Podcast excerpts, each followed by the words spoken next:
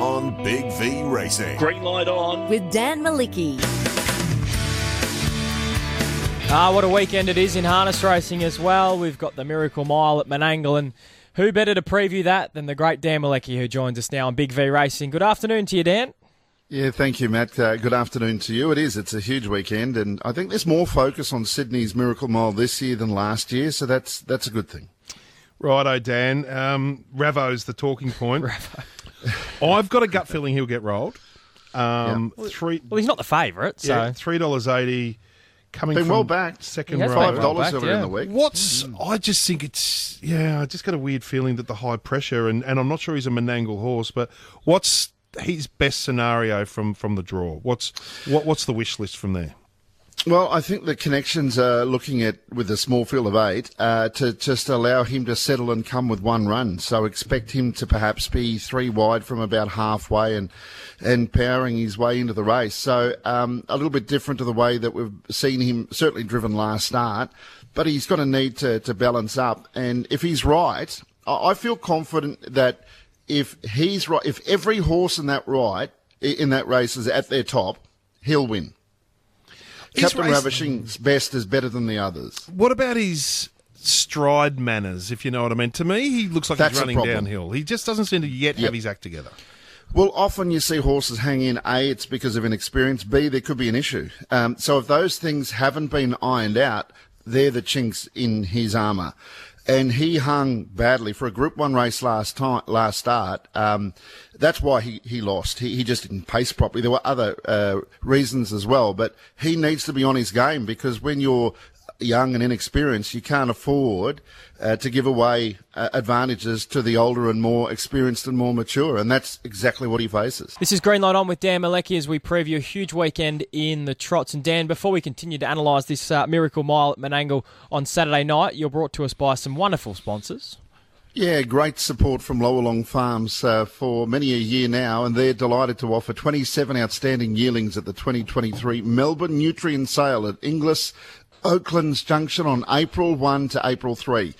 Amongst many highlights of the draft are a poster boy half brother to former Australian two year old colt of the year and emerging sire the Storm Inside, an American ideal half brother to poster boy himself and his half brother Yankee Rockstar, and an Art Major colt from Group 1 Vicbred champion mare Without You. Detailed information on each lot, including pedigrees, photos and videos, will be available at nutrienequine.com.au and on-farm inspections are welcomed by appointment. Lower Long Farms, where quality is our priority. Hey, uh, Dan, do you think the ingredients are there for some sort of Australasian record to be smashed in the this Miracle Mile? It's a fast track, the fastest of the fast. Is this when we see some sort of record go down? Well, I think it's more uh, Captain Ravishing's the one that could push whether he won it or, or not. But if he's going to come from the back of the field uh, this time, and that's what uh, has been reported, um, and just looking at the, the race shape, I, I just wonder whether they might rethink that. Uh, but he's not a brilliant beginner, Matt. He's not the sort of horse that just blazes the gate. We saw that in the Chariots of Fire. He had to be stoked up, and if he wasn't drawn one, he probably wouldn't have led. So a lot would depend on him. The track would have to be in quick order. On nights like that, it's usually well presented. Chariots of Fire night, they had a couple of inches of rain, remember, earlier on in the night, and the meeting got put back. So they can run fast. It just depends at what stage of the race Captain Ravishing can get going. If he's at his best, he could run some extraordinary time. And, and I think that's the, the line in the sand. If he's at his best, it would take something extraordinary for him to get beaten. But, you know, the jury's out whether or not. It's not a matter of him being overrated. It's a matter of him being at his best because I think his best is better than every other horse in the race, which is a big statement. I know Honolulu Bay has never been in better form. Catch a Wave beat Captain Ravishing last start, and maybe it's unfair to those quality horses. Um, and look, they might be equally as suited. They're at the top of the game, and we don't have any doubts about that. But we still do with Captain Ravishing. Yeah, if he's driven to run time, he can't win. If he's driven to win the race, and that is to be coiled back and find some rhythm and come with one run, then I've got a feeling that if he's responsible for the smashing of a track record, he won't win the race. Yeah, I, look, I tend to think you're right. Uh, I don't think that is going to be the aim. It's going to be trying to uh, win that race, which is naturally what you should be doing anyway. Um, he really can't go slow, and he can carve out a very fast last half. And one thing about Captain Ravishing, I reckon we've chatted about for quite a while. I feel he's a better horse when he hasn't got a horse to his direct outside. I, it's, it's it's as if he's he doesn't like being in tight spaces. You look at his mm. best performances; he's usually sat without cover, or he's been well out in front. Nothing's been there to get that eyeball pressure. So that's something that when he's been in that situation, he whether he, you call it folding up or he's been beaten, whether he's vulnerable, all that sort of stuff. So here, if he is coming with a one run, even if it's three wide with cover or three wide or getting around to the uh, spot outside the leader, he seems to go better that way until there's a time that he's on the peg, sustaining pressure and being able to win. Time will tell, naturally, still lightly raced, but he does seem to like it when there's nothing on his outside. Emma Stewart has four chances in the race, which is incredible, Dan, when you think that it wasn't that long ago. She wasn't a huge player on the Grand Circuit scene and coming off that Hunter Cup victory with Honolulu Bay, all of a sudden she's got such a strong hand in this race. And Honolulu Bay is the favourite. He's been rock solid, really, as the favourite here. Dan open 280. He sits at $3. Now, surely he's the one that they've all got to beat. Oh, look, no doubt. I, I think the Inter Dominion really made him. His performances were fantastic, winning through the heats. He, he ran fourth in the final, but the way he's come back, he's even improved since then. So, um, on form, on elite open class form, you'd think he was Emma's best chance. On raw ability, I know they say Captain Ravishing's their best. MacDan made the race last year. He's a brilliant beginner, and he's the one that could fly the gate and really put the pressure on early. I'm sure Spirit of St. Louis, he might want to kick up from the inside draw as well. He did do that in the Hunter Cup, remember, and even though he was pressured and it might have looked the wrong tactics, he didn't drop out. He still stuck on pretty well. So back to a mile, he'll come out million dollars worth of prize money up for grabs. So uh, I think it's one of those cases you'd much prefer a weakening fourth than a fast finishing fourth. And um, those horses are going to put themselves into the race. It, it's it, it, the female aspect of this race. I reckon is quite extraordinary. I might be just. Um, extending that bow just a little bit uh, here, guys. But you've got Emma Stewart training four runners, uh, Belinda McCarthy training two runners, Kate Gath driving Catch a Wave, and the only horse that doesn't have uh, a uh, female trainer or driver is a female horse. So you can make a case that the whole field is is about the, the ladies, whether it's the equine kind or the human kind. Absolutely. I'm just mm. checking the Weather Bureau. Menangle seems to be a magnet for horrific surprise yeah. storms. It's happened twice. Mm. I think Miracle well, Mile Miracle last year yeah. was one. Yeah. I'm just hoping like hell that all hell doesn't break loose. So Friday, 19 to 26, Saturday, 40% chance of rain. I hope that doesn't mean weird electrical storms and stuff because Menangle seems to be a magnet, doesn't it, uh, yeah. Dan?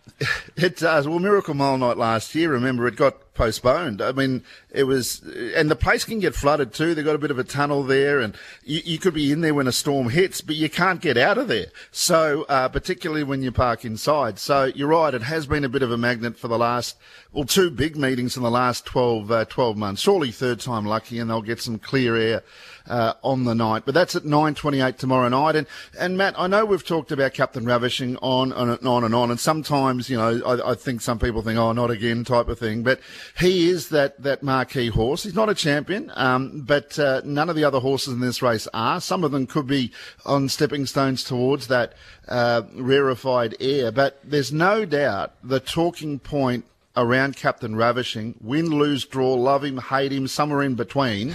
um, it, it, it, helps talk and put, I think, harness racing um, maybe just a smidgen more on the map, and I think that's a good thing. So we need those horses, whether they live up to all the hype or they don't.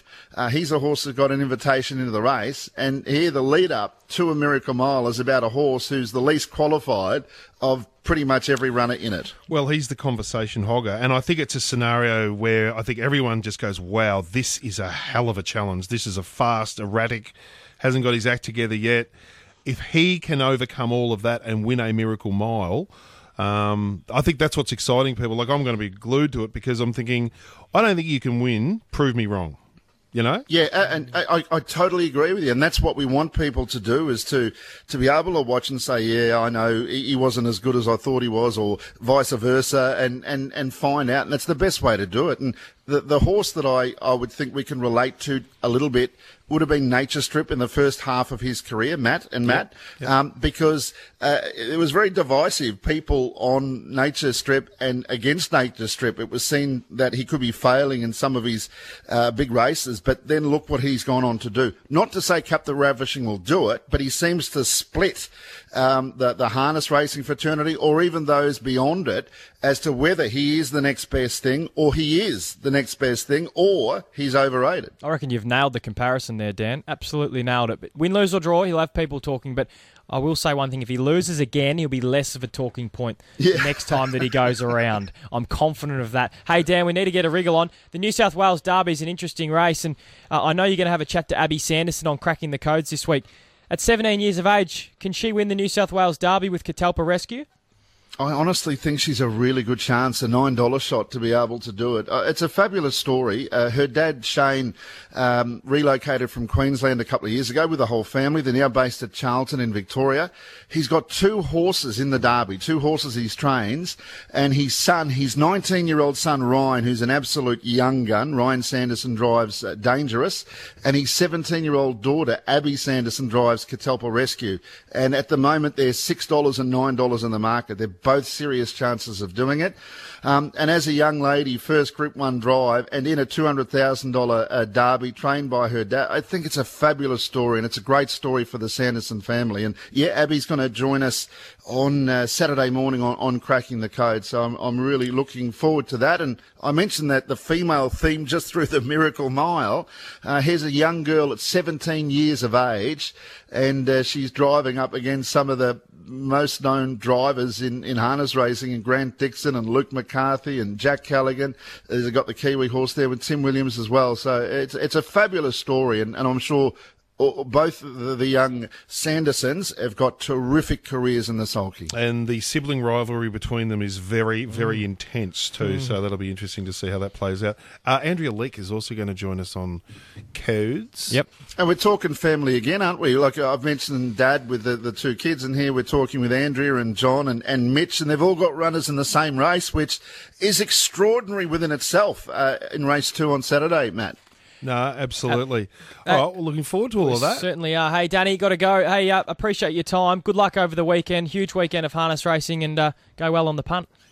Thank you. And Melton, they've got a big six jackpot, uh, which usually I'm too late to find out. I think it's a great idea. They should seed the pool every week for the big six, and that's at Melton Saturday night. Love it. We'll be on. Good on you, Dan.